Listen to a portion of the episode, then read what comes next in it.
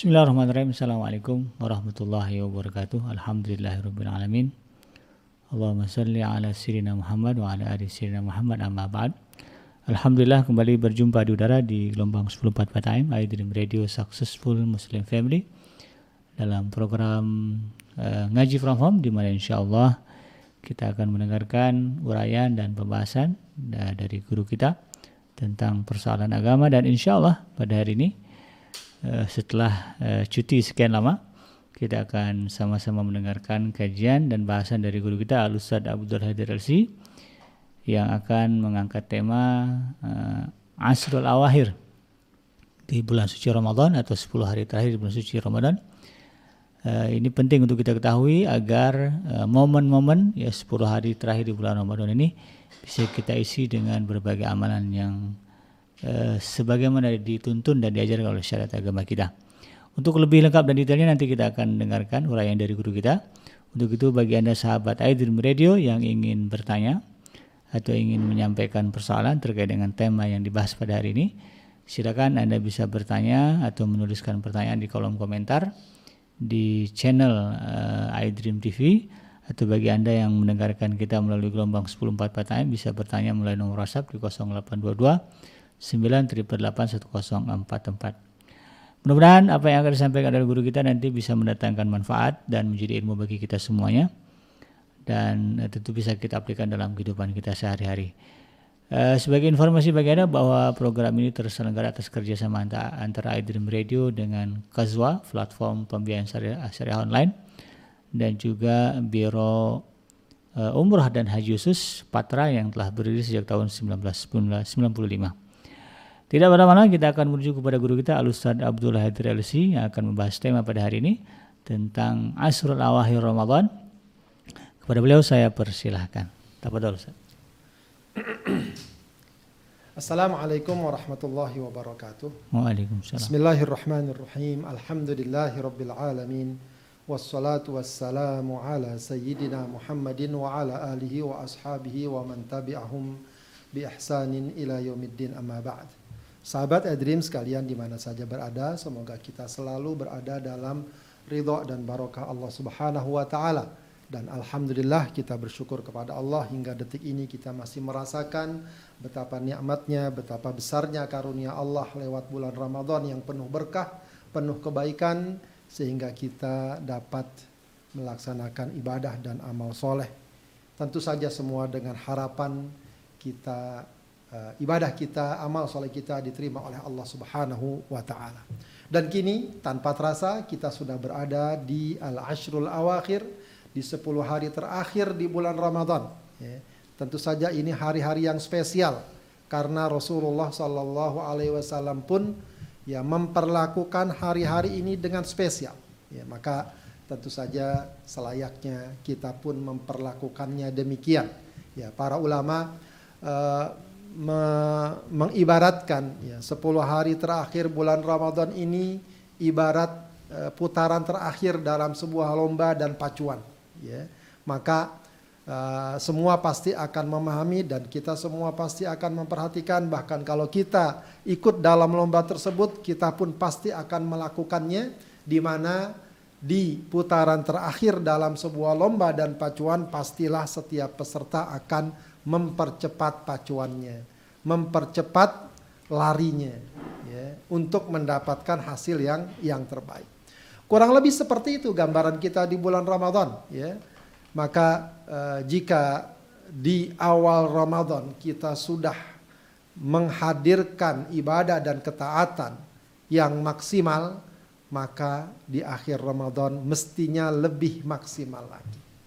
Kalaupun ternyata di awal Ramadan ibadah kita masih banyak kekurangannya, masih banyak kekhilafannya, itu pun masih belum terlambat ya. Karena juga para ulama mengatakan al ibratu laisa bisuil bidayah walakin bihusnin nihayah.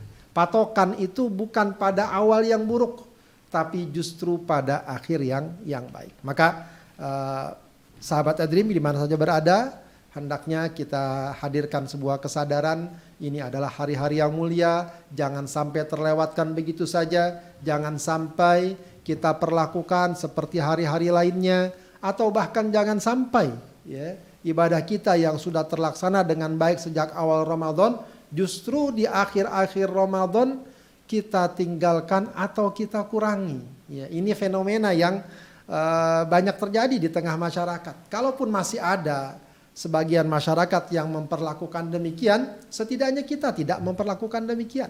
Setidaknya kita mulai merubah sikap dan mindset kita bahwa di akhir Ramadan justru semestinya kita semakin fokus beribadah dan beramal beramal soleh. Baik, mengapa kita harus meningkatkan atau semestinya kita meningkatkan amal ibadah kita di Ashrul Awakhir? Pertama, eh, tentu saja karena ini bagian dari tindakan dan sikap meneladani Rasulullah Sallallahu Alaihi Wasallam kita sudah sering uh, di uh, diperdengarkan ayat ya laqad kana lakum fi rasulillahi uswatun hasanah ya. bagi kalian sungguh terdapat teladan yang baik pada diri Rasulullah sallallahu alaihi wasallam dan kita dapatkan bahwa Rasulullah sallallahu alaihi wasallam ya di 10 hari terakhir ini sebagaimana banyak disebutkan dalam riwayat Aisyah di antaranya Aisyah mengatakan eh, karena Rasulullah sallallahu alaihi wasallam yajtahidu fil ashril awakhir ma la yajtahidu fi ghairi. Rasulullah sallallahu alaihi wasallam bersungguh-sungguh di 10 hari terakhir ya apa yang tidak dia lakukan pada selain 10 hari terakhir Ramadan ini. Ya, ini jelas sebuah teladan yang sangat jelas dari Rasulullah Sallallahu Alaihi Wasallam. Maka kalau Ramadan kita ingin mengikuti jejak-jejak dan langkah-langkah Rasulullah Sallallahu Alaihi Wasallam, ya hendaknya 10 hari terakhir ini kita hidupkan dan kita semarakkan dengan ibadah dan amal soleh. Belum lagi juga kenapa uh, Ashrul Awakhir ini kita tingkatkan amal ibadah kita karena ya, sebagaimana sebuah kaedah yang juga sering diperdengarkan kepada kita innamal a'malu bil khawatim. Patokan amal itu pada akhirnya. Artinya kalau ya, akhir dari rangkaian amal kita adalah akhir yang baik ya, adalah puncak dari amal ibadah kita maka itu merupakan patokan salah satu barometer ya amal kita baik. Artinya Ramadan kita ini amal ibadah kita di bulan Ramadan ini akan tampak nilai dan kualitasnya ketika akhir Ramadan ini kita akhiri dengan amal ibadah terbaik yang dapat kita lakukan. Kemudian belum lagi karena di Ashrul Awakhir terdapat Lailatul Qadar. Yang meskipun banyak isyarat-isyarat yang memberikan arahan bahwa dia ada pada malam ini, dia ada pada malam ini, tapi kepastiannya tidak disebutkan dengan nyata. Ya. Hanya saja yang disebutkan dia berada pada salah satu malam di antara 10 hari terakhir malam bulan Ramadan.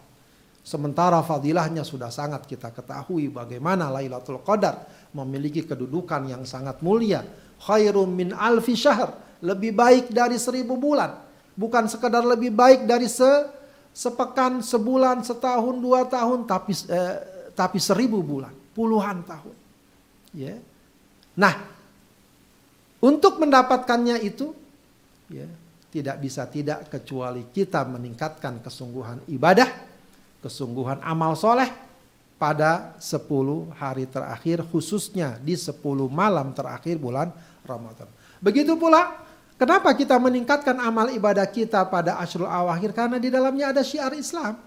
Ya, ketika kita hidupkan malam-malam di 10 hari terakhir, masjid-masjid ramai, tempat-tempat ibadah ramai, rumah-rumah kita juga ramai dengan tilawatul Quran dan seterusnya ini akan memberikan syiar Islam yang sangat tinggi, sangat agung. Sehingga boleh jadi kalau ada orang non-muslim datang di, di perkampungan muslim, di negeri Islam. Ketika dia pergi ke sana, orang-orang pergi ke masjid. Ketika dia pergi lihat sana, orang-orang sedang etikaf, orang-orang sedang tilawatul Quran. Maka itu akan memberikan uh, suasana dan gambaran tentang agung dan megahnya ajaran ajaran Islam. Ya, jangan sampai menjelang akhir Ramadan justru yang ramai adalah pasar-pasar, mal-mal, tempat-tempat hiburan. Ini tentu uh, bukan yang diinginkan dan diharapkan dalam uh, syariat Islam. Yang diharapkan justru yang ramai adalah rumah-rumah Allah Subhanahu wa taala. Yang ramai adalah ayat-ayat Allah yang dibacakan, yang dilantunkan. Yang ramai adalah orang-orang yang melakukan syiar-syiar Islam.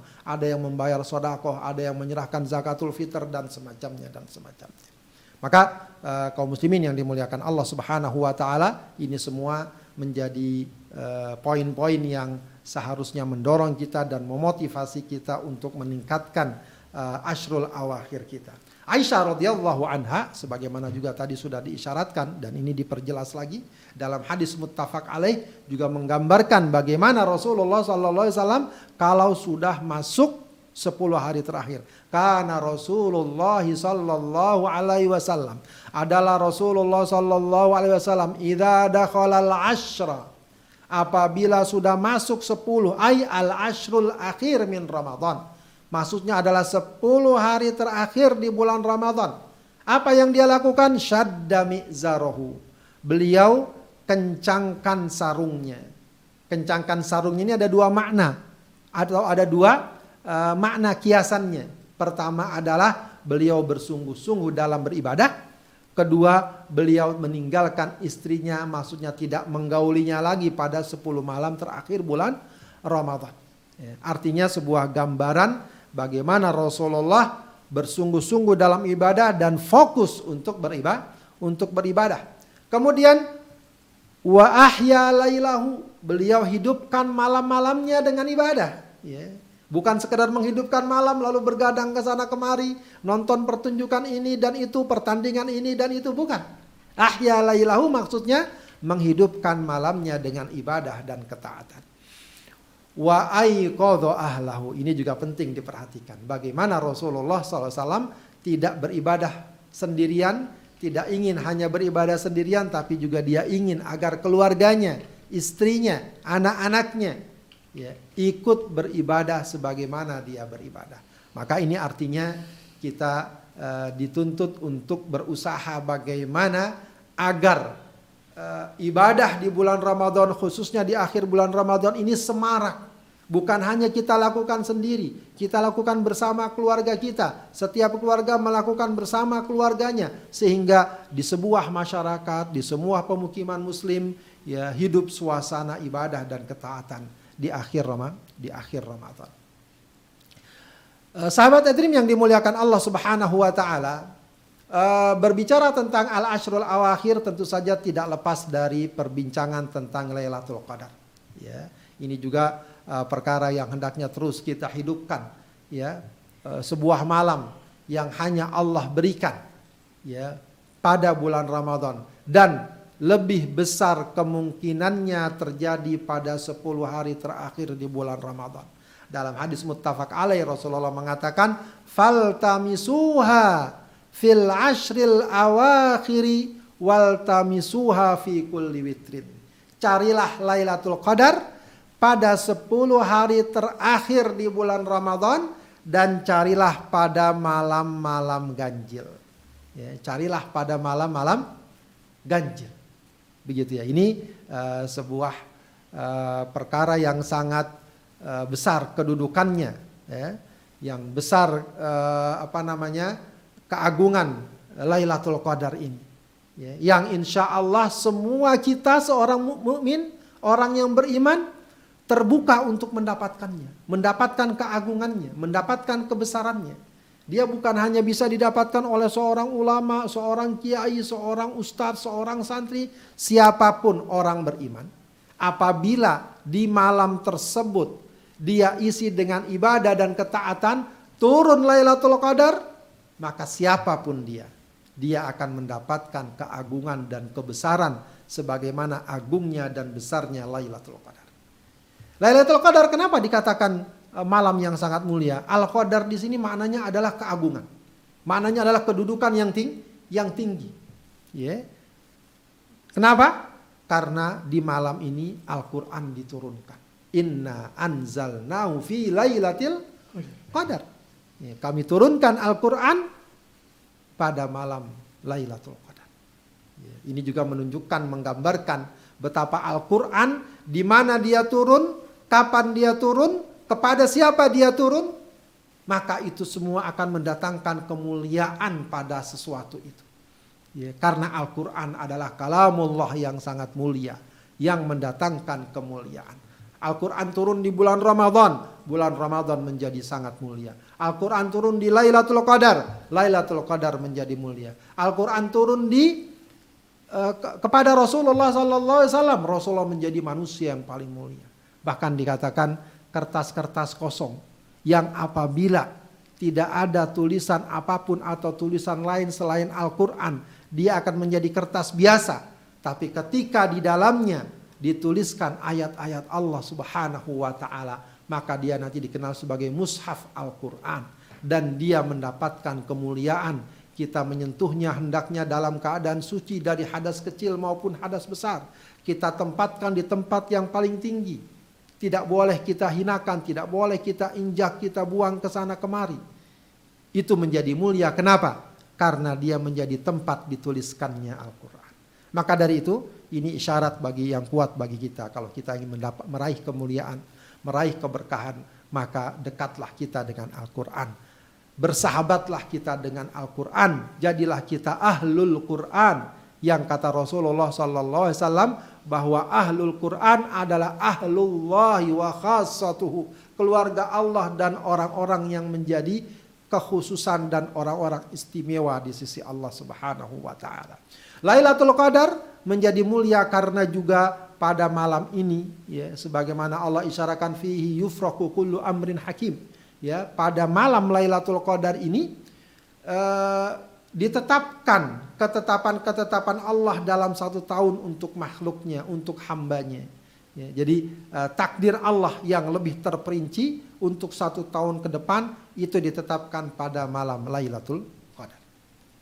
Kemudian tidak kalah pentingnya, tidak kalah mulianya Lailatul Qadar mulia karena ibadah ya pada malam Lailatul Qadar ini khairun min alfi syahr. Lebih baik daripada ibadah seribu bulan. Maka dari itu sahabat sekalian Eh, berbicara tentang al-ashrul awakhir tidak dapat kita lepaskan dari adanya malam yang sangat mulia yaitu Lailatul Qadar.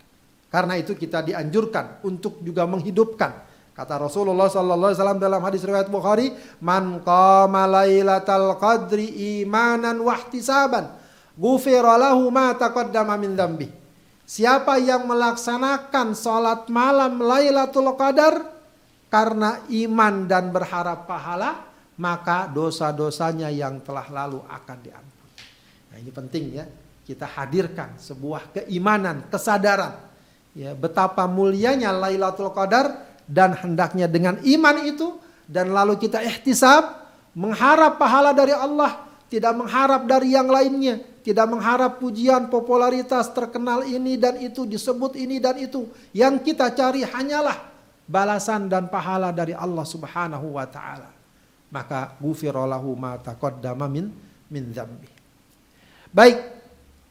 Uh, apa yang hendaknya kita lakukan ya, pada malam-malam seperti ini? Ya, tentu saja ya, yang kita lakukan yang paling dekat adalah qiyamul lail. Ya, kita mungkin sudah melaksanakan sholat tarawih yang itu juga merupakan bagian dari qiyamul lail. Begitu ya Eh, kemudian dapat kita tambah lagi. Ya, kita mungkin bisa tidur sejenak, ya beberapa saat mengambil waktu kita untuk istirahat, menyegarkan badan kita, lalu kita bangun di pertengahan malam, ya maka kita tambah lagi dengan qiyamul lail. Ya, agar lebih bernilai lagi malam tersebut khususnya apabila dia datang Lailatul Qadar. Kalaupun tidak datang Lailatul Qadar, tetap kita akan mendapatkan keutamaan, keberkahan dari al-ashrul awakhir sebagaimana yang Rasulullah Shallallahu alaihi wasallam ajarkan. Ya. Karena itu eh, sahabat Aidrim yang dimuliakan Allah Subhanahu wa taala, kita hendaknya meskipun memang ada isyarat-isyarat bahwa Lailatul Qadar ada di 10 malam terakhir. Kemudian lebih besar kemungkinan ada di malam-malam ganjil. Kemudian lebih besar kemungkinan ada di malam ke-27 Tetap saja itu semua hanyalah sekedar ancang-ancang, sekedar eh, kisi-kisi. Akan tetapi kepastiannya tidak dapat kita ketahui. Karena itu yang paling aman, yang paling meyakinkan adalah apabila kita melakukannya, menjaga konsistensi amal ibadah kita pada 10 malam terakhir di bulan Ramadan. Itu yang paling meyakinkan. Ya, jadi jangan kita, oh ini malam ganjil, semangat beribadah. Pas malam genap, wah dia tinggal ke mana-mana, dia pergi ke sana kemari, dia tidur tidak karuan. Itu tentu tidak diharapkan hal seperti itu. Ya, justru Lailatul Qadar dirahasiakan kapan datangnya, tak lain di antara hikmahnya adalah agar kita betul-betul memaksimalkan pada semua hari terakhir bulan Roma, bulan Ramadan. Ya, jangan sampai kita pilih-pilih begitu saja. Ya, kecuali mungkin uh, kalau ini malam ganjil lalu kita seakan-akan penuh semangat sementara malam biasa kita tetap beribadah walau tidak sesemangat atau sebanyak atau setinggi malam-malam ganjil itu masih mungkin. Tapi kalau misalnya di malam ganjil kita beribadah, di luar malam ganjil kita pergi ke mana-mana, kita tidur, kita nonton ini dan itu, kita ke mall begitu saja. Dengan alasan ini bukan malam ganjil, itu gambaran orang yang terpedaya kalau seperti itu. Ya. Karena itu sekali lagi yang paling aman adalah kita tetap berusaha menjaga konsistensi amal ibadah kita baik malam ganjil atau bukan malam ganjil. Apalagi ya, sekarang banyak pertanyaan nih, ya, kapan nih Lailatul Qadar datangnya? Kan Ramadan ini ada yang memulainya hari ini dan hari ini, berbeda harinya. Ya, jadi ber, malam kalau dibilang malam ganjil, malam ganjil versi siapa? Nah, itu lebih repot lagi kalau kita perhitungkan dan kita bicarakan. Gitu ya. Tidak usah kita terlalu direpotkan dengan hal-hal seperti itu. Ya. Yang jelas dia ada di antara malam-malam 10 hari terakhir.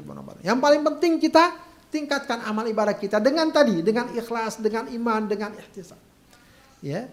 Bahkan dalam kondisi normal sekalipun, ya, dalam kondisi normal sekalipun, katakanlah awal Ramadan kita bareng bersamaan, tetap saja ya antara malam ganjil dan malam genap itu ada potensi berbeda-beda. Kenapa? Karena hitungan malam ganjil dan genap itu bisa dihitung dari awal bulan. Ya, kalau sekarang tanggal 1, tanggal 2, oh malam ganjilnya malam 21 kelihatan. Tapi jangan lupa bahwa Rasulullah itu menghitung uh, akhir Ramadan dari uh, menghitung 10 hari terakhir Ramadan berdasarkan akhir Ramadan. Ya, jadi uh, beliau mengatakan uh, malam ganjil itu adalah malam 9 terakhir dari bulan Ramadan. Ya atau malam tujuh terakhir dari bulan Ramadan, malam lima terakhir dari bulan Ramadan. Jadi dihitungnya dari akhir. Nah masalahnya kan akhir Ramadan juga bisa berbeda. Bisa tanggal 20, bisa 29 hari, bisa 30 hari. 30 hari. Kalau seandainya misalnya akhir Ramadan istiqmal 30 hari, berarti malam 9 terakhir adalah malam e, genap kalau dihitung dari awal dari awal. Ya. Gitu ya. Kalau misalnya uh, apa namanya Ramadan ternyata 29 uh, 29 hari berarti uh, 9 hari terakhir adalah malam ganjil kalau dihitung dari uh, awal Ramadan. Intinya adalah yang paling aman ya kalau kita istilahkan main aman saja kita hidupkan di malam-malam terakhir di bulan Ramadan. Baik, Kemudian ada satu lagi ibadah yang juga sangat spesial di akhir Ramadan ini. Ya, yang sangat spesial dan ini juga sangat bagus kalau kita hidupkan, kita budayakan, kita jadikan sebagai sebuah tradisi di masyarakat muslim, yaitu i'tikaf. Ya, i'tikaf ini ibadah yang boleh jadi di sebagian masyarakat belum uh, begitu populer, ya belum begitu dikenal, akan tapi justru di sinilah menjadi tugas kita Justru di sinilah kita punya peluang untuk jadi pionir. Bayangkan kalau seandainya di sebuah masyarakat tidak mengenal atau tidak mempraktekkan dan mengamalkan sunnah i'tikaf. Lalu kita hidupkan, kita mulai dari diri kita, keluarga kita, mungkin dalam komunitas kita, circle kita. Kita hidupkan, kemudian lama kelamaan masyarakat jadi mengenalnya dan terbiasa melakukannya. Maka kita akan termasuk orang yang melakukan sebagaimana kata Rasulullah mansanna sunnatan hasanah. Siapa yang menghidupkan sunnah yang baik di tengah masyarakat muslim. maka dia akan mendapatkan pahalanya dan pahala orang yang mengikutinya tanpa mengurangi pahala mereka. Ya, ini menjadi uh, peluang besar bagi kita. Ya. I'tikaf itu apa? I'tikaf itu dari kata al-uquf, ya, berdiam diri di satu tempat tertentu dalam jangka waktu tertentu. Namun yang dimaksud i'tikaf di sini adalah ya bagaimana kita niat masuk ke masjid, niat berdiam di masjid untuk beberapa lama dengan tujuan niat ibadah karena Allah Subhanahu wa taala. Itu i'tikaf. Ya, dan inilah juga yang dicontohkan oleh Rasulullah sallallahu alaihi wasallam sebagaimana diriwayatkan oleh Aisyah radhiyallahu anha anna nabiyya sallallahu alaihi wasallam kana ya'taqiful ashral awakhir. Rasulullah sallallahu alaihi wasallam biasanya melakukan i'tikaf pada 10 hari terakhir min Ramadan di bulan Ramadan hatta tawaffahullah sampai akhir hayatnya sampai Allah wafatkan dia. Thumma atakafa azwajuhu min ba'di. Bahkan kemudian istri-istri Rasulullah sallallahu alaihi wasallam melakukan i'tikaf sesudah wafatnya beliau. Muttafaqun alaih. Nah, ini juga contoh yang jelas ya, contoh yang sangat gamblang bagaimana Rasulullah menghidupkan i'tikaf ya di akhir di 10 hari terakhir Ramadan. Maka ini menjadi sarana, kesempatan dan peluang bagi kita untuk meningkatkan ibadah kita dengan melakukan i'tikaf. Sebab ini bagian yang tak terpisahkan ya dari apa yang tadi dikatakan ya hidup bersungguh-sungguh di 10 hari terakhir Ramadan. Ya, sebab orang ketika i'tikaf, ketika dia masuk ke masjid, insya Allah amal ibadahnya akan semakin fokus amal ibadahnya akan semakin terjaga. Ya, akan semakin terjaga, akan semakin terjaga dan ini uh, boleh dikatakan sebagai penyempurna dari rangkaian ibadah Ramadan dan khususnya ibadah puasa. Sebab apa?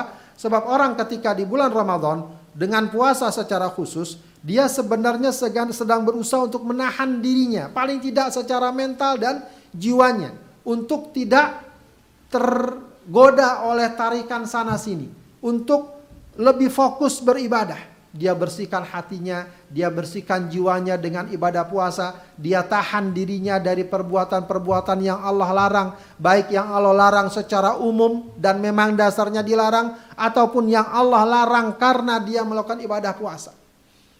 Nah, i'tikaf itu lebih spesifik lagi. Yang dia tahan dan dia batasi bukan lagi hati dan jiwanya tapi fisiknya. Ya, jadi sudahlah dengan ibadah Ramadan dan ibadah puasa. Ya, dia diajarkan agar dirinya tidak mudah tergoda, tertarik ke sana kemari dan seterusnya. Dengan i'tikaf lebih spesifik lagi. Dia bawa dirinya ke dalam satu tempat yang terbatas, tidak ke mana-mana, ya, tidak Eh, keliaran baik fisiknya, matanya, pendengarannya. Ya, tapi dia fokus berada di satu tempat di rumah Allah Subhanahu wa taala.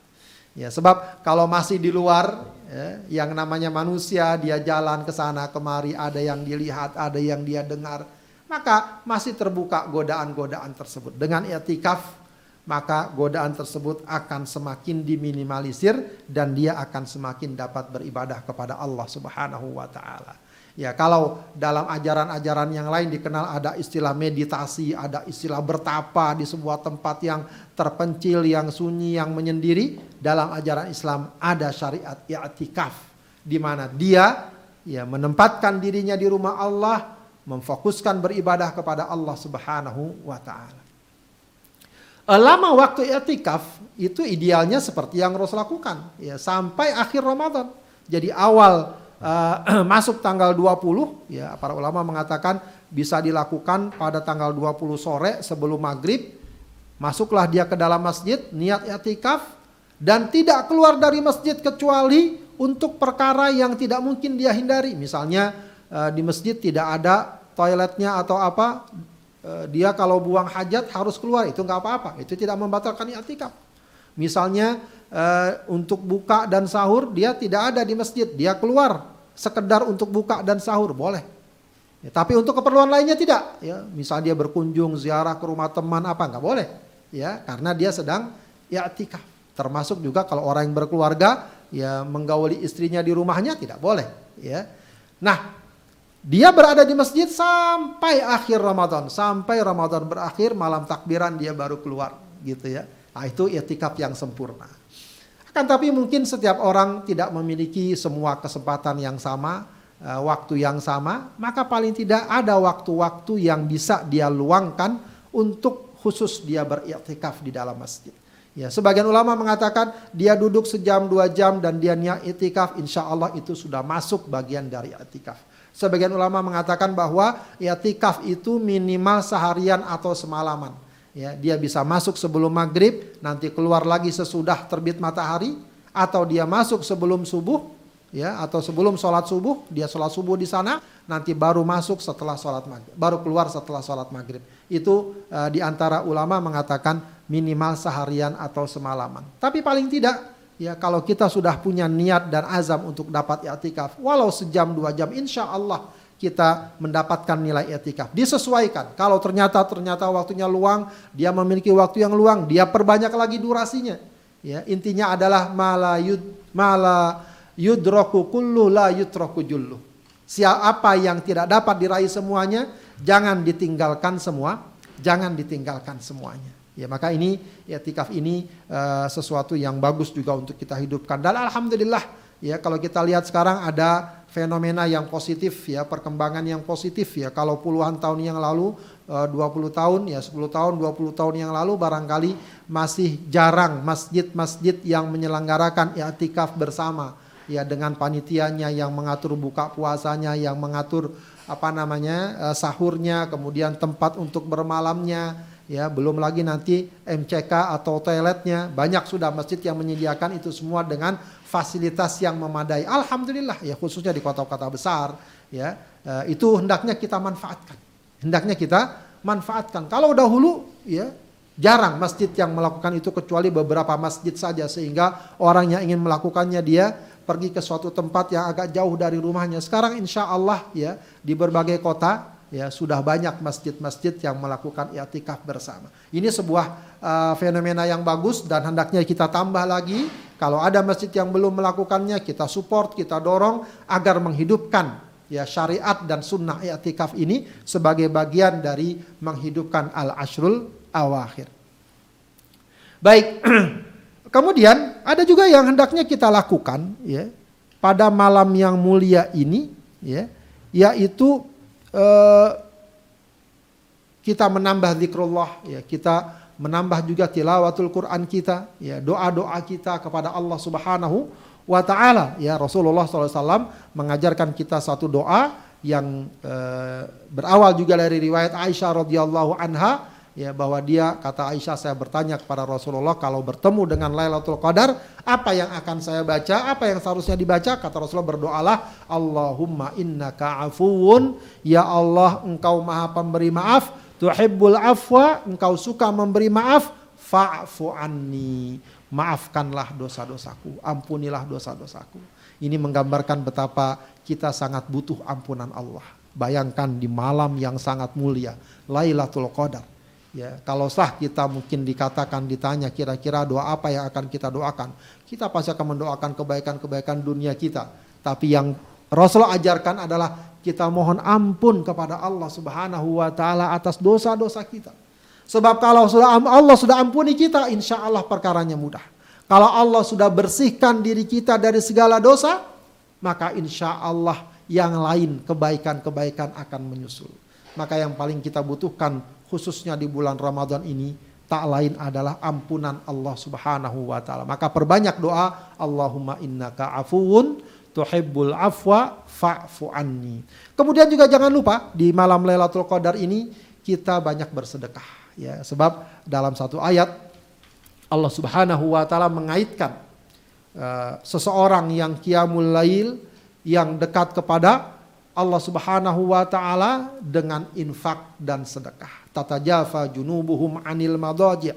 Mereka orang-orang yang bertakwa adalah orang-orang yang lambungnya jauh dari tempat tidurnya. Maksudnya dia jarang tidur untuk beribadah kepada Allah. Yada'una rabbahum khawfa wa tama'a. Mereka selalu berdoa kepada Tuhannya dengan penuh harap dan rasa takut. Wa mimma rozaknahum yunfiqun. Dan hendaknya mereka dan mereka adalah orang-orang yang menginfakkan sebagian dari apa yang kami rizkikan kepada mereka. Maka termasuk ibadah yang juga dapat kita lakukan di ashrul al ashrul awakhir adalah banyak bersodakah, banyak memberi, banyak membantu. Khususnya apabila itu ada kewajiban kita, jangan lupa dengan kewajiban zakatul fitr, ya sodakotul fitr atau zakat fitrah di tengah masyarakat yang di, yang dikenal di tengah masyarakat, maka jangan abaikan. Ini adalah merupakan kewajiban Semakin akhir Ramadan, semakin tuntutan untuk mengeluarkannya lebih tinggi. Ya, memang waktu sebenarnya zakatul fitr itu dilakukan setelah Ramadan berakhir. Namun para ulama mengatakan dapat dilakukan sehari dua hari sebelumnya. Ada yang juga mengatakan sebelum uh, selama di bulan Ramadan sudah bisa mengeluarkan zakatul zakatul fitr. Itu juga hendaknya jangan kita abaikan. Tentu yang lainnya juga sodako-sodako yang bisa kita berikan khususnya kepada saudara-saudara kita, kerabat kita yang membutuhkan, jangan kita abaikan. Jika Allah berikan kita rezeki dan kelebihan, jangan berat-berat, jangan sungkan-sungkan, jangan merasa malas untuk membantu sesama kita, apalagi tentu di saat-saat seperti sekarang ini kita dapati suasana yang memang cukup memberatkan di sebagian masyarakat maka ketika Allah berikan kita kelebihan, jangan lupa untuk banyak bersodakoh, banyak memberi, banyak membantu saudara kita. Insya Allah kita akan mendapatkan banyak kebaik, kebaikan. Baik, sahabat Adrim yang dimuliakan Allah Subhanahu wa taala, terkadang uh, situasi dan kondisi tidak selalu seperti yang kita harapkan. Ya. Kadang-kadang kita sudah betul-betul ingin menghidupkan 10 hari terakhir Ramadan, namun apa boleh dikata? Apa daya? Ternyata apa yang kita alami tidak kondusif atau tidak mendukung dari apa yang kita inginkan. Entah mungkin kadang-kadang berhalangan biasanya dialami oleh kaum ibu wanita tiba-tiba datang bulan di asrul awakhir. Atau kadang-kadang sakitlah sama Allah. Ya kita doakan yang sakit semoga Allah berikan kesembuhan. Yang sehat Allah jaga kesehatannya. Sebab kalau sakit memang pasti akan banyak terhalang dari ibadah dan amal soleh. Atau ini juga tidak uh, apa sesuatu yang banyak dialami safar ya. Oh kok safar Pak Ustadz? Iya ini Ramadan. Ya ada satu tradisi yang di sebagian masyarakat memang uh, sulit untuk dihilangkan karena juga ada tuntutan yang juga tidak kalah besarnya yaitu silaturahim bakti kepada orang tua di mana momen yang ada yang tersedia hanyalah di akhir Ramadan atau di, di waktu Lebaran dan itu mau tidak mau harus mengambil waktu di bulan Ramadan sehingga dia melakukan safar dan dalam kondisi safar seseorang bisa jadi tidak dapat melakukan apa yang biasa dilakukan saat dia menetap. Nah, pada hal-hal seperti ini ada beberapa poin yang penting untuk kita perhatikan. Pertama, niat sangat menentukan balasan Allah Subhanahu wa taala. Artinya tetap ya niat kita betul-betul kita jaga, betul-betul kita hadirkan ketulusan bahwa kalaulah kita tidak berhalangan, kalaulah kita tidak sakit, kalaulah bukan karena tuntutan mudik atau safar, ketemu orang tua, menemui orang tua untuk mendapatkan ridhonya, ya pastilah kita sudah berada di soft terdepan, pastilah kita sudah berada dalam kondisi tilawatul Quran atau i'tikaf, ya. Sebab kalau niat kita jujur dan benar karena Allah Subhanahu wa taala, insya Allah Sebagaimana janji Rasulullah, man hamma bihasanatin. Siapa yang sudah niat melakukan satu kebaikan, falam ya'malha namun dia tidak melakukannya karena uzur, kata bahallahu indahu hasanatan kamilah. Allah akan catat di sisinya hasanatan kamilah, balasan yang sempurna dari perbuatan tersebut. Walau dia tidak melakukannya. Ini pentingnya kita menjaga niat. Maka niatkan yang kuat dalam diri kita, kita ingin menghidupkan 10 hari terakhir Ramadan dengan ibadah dan amal soleh terbaik yang dapat kita lakukan. Sehingga kalau suatu saat boleh jadi ada uzur yang tidak dapat kita hindari, kita berharap agar kita tetap mendapatkan pahala dari amal ibadah tersebut. Kemudian uh, kita juga harus pahami ya bahwa medan kebaikan itu sangat banyak dan beragam. Jadi kalau kita terhalang pada satu hal, katakanlah kita tidak dapat taraweh. Paling tidak kita masih bisa melakukan berbagai macam kebaikan. Apakah zikrullah di perjalanan misalnya, karena kita mudik, ya kita nggak bisa sholat taraweh, perbanyak zikrullah. Ya. Atau mungkin tilawatul Quran. atau hal-hal yang baik ya apakah kita menolong orang memberi bantuan kepada seseorang itu bisa ya artinya medan kebaikan beragam dan banyak ya lakukan hal itu selagi yang bisa kita laku kita lakukan jadi terhalang pada satu perkara masih banyak peluang lainnya ya seorang wanita yang datang bulan ya datang haid ya, dia tidak bisa ngaji dia tidak bisa sholat orang-orang itikaf dia tidak bisa itikaf apakah terhalang dia dari kebaikan akhir Ramadan tidak. Tidak. Banyak yang bisa dia lakukan. Dia masak, dia bantu orang-orang yang berpuasa, mungkin dia ikut tim panitia untuk buka bersama. Ya.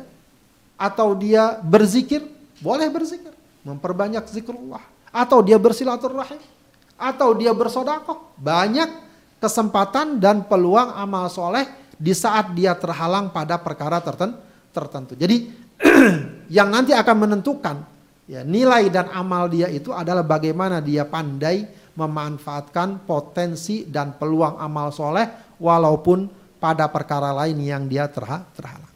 Kemudian ini juga pelajaran ya, kalau kita uzur, kalau kita terhalang melakukan satu amal itu insya Allah kita tetap akan mendapatkan nilai dari satu amal yang biasa kita lakukan dalam kondisi normal. Dengan catatan kalau kita normal ibadah kita juga bagus. Ya, jangan sampai kita kadang-kadang merasa aduh saya nggak bisa ini karena sakit, saya nggak bisa ini karena sibuk, waktu nggak punya.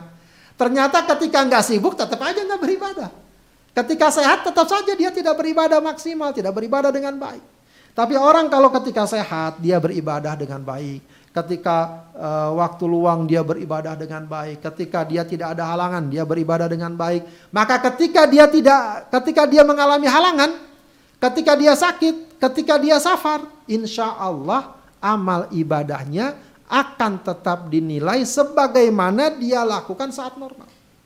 Ya, kata Rasulullah SAW, "Idza maridul abdu au safaro, kutibalahu kama kana ya'malu sahihan muqiman." Atau kama qala sallallahu.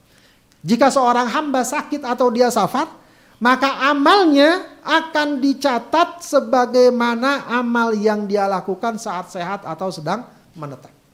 Begitu. Ya, sebab orang kalau lagi sakit, lagi safar, biasanya ibadahnya nggak maksimal, seadanya. Ya. Nah, karena memang kondisinya uzur, ya, insya Allah nilainya, pahalanya dicatat sama seperti ketika dia melakukan saat sehat saat menetap. Makanya kalau lagi saat ibadahnya yang benar. Kalau lagi menetap tidak ke mana-mana ibadahnya yang maksimal. Ya, ini kalau lagi sehat ibadahnya nggak benar. Ya, kalau lagi tidak ke mana-mana ibadahnya semaunya. Maka kalau lagi sakit atau lagi safar dia tidak mendapatkan fasilitas dan kebaikan dari Allah seperti itu.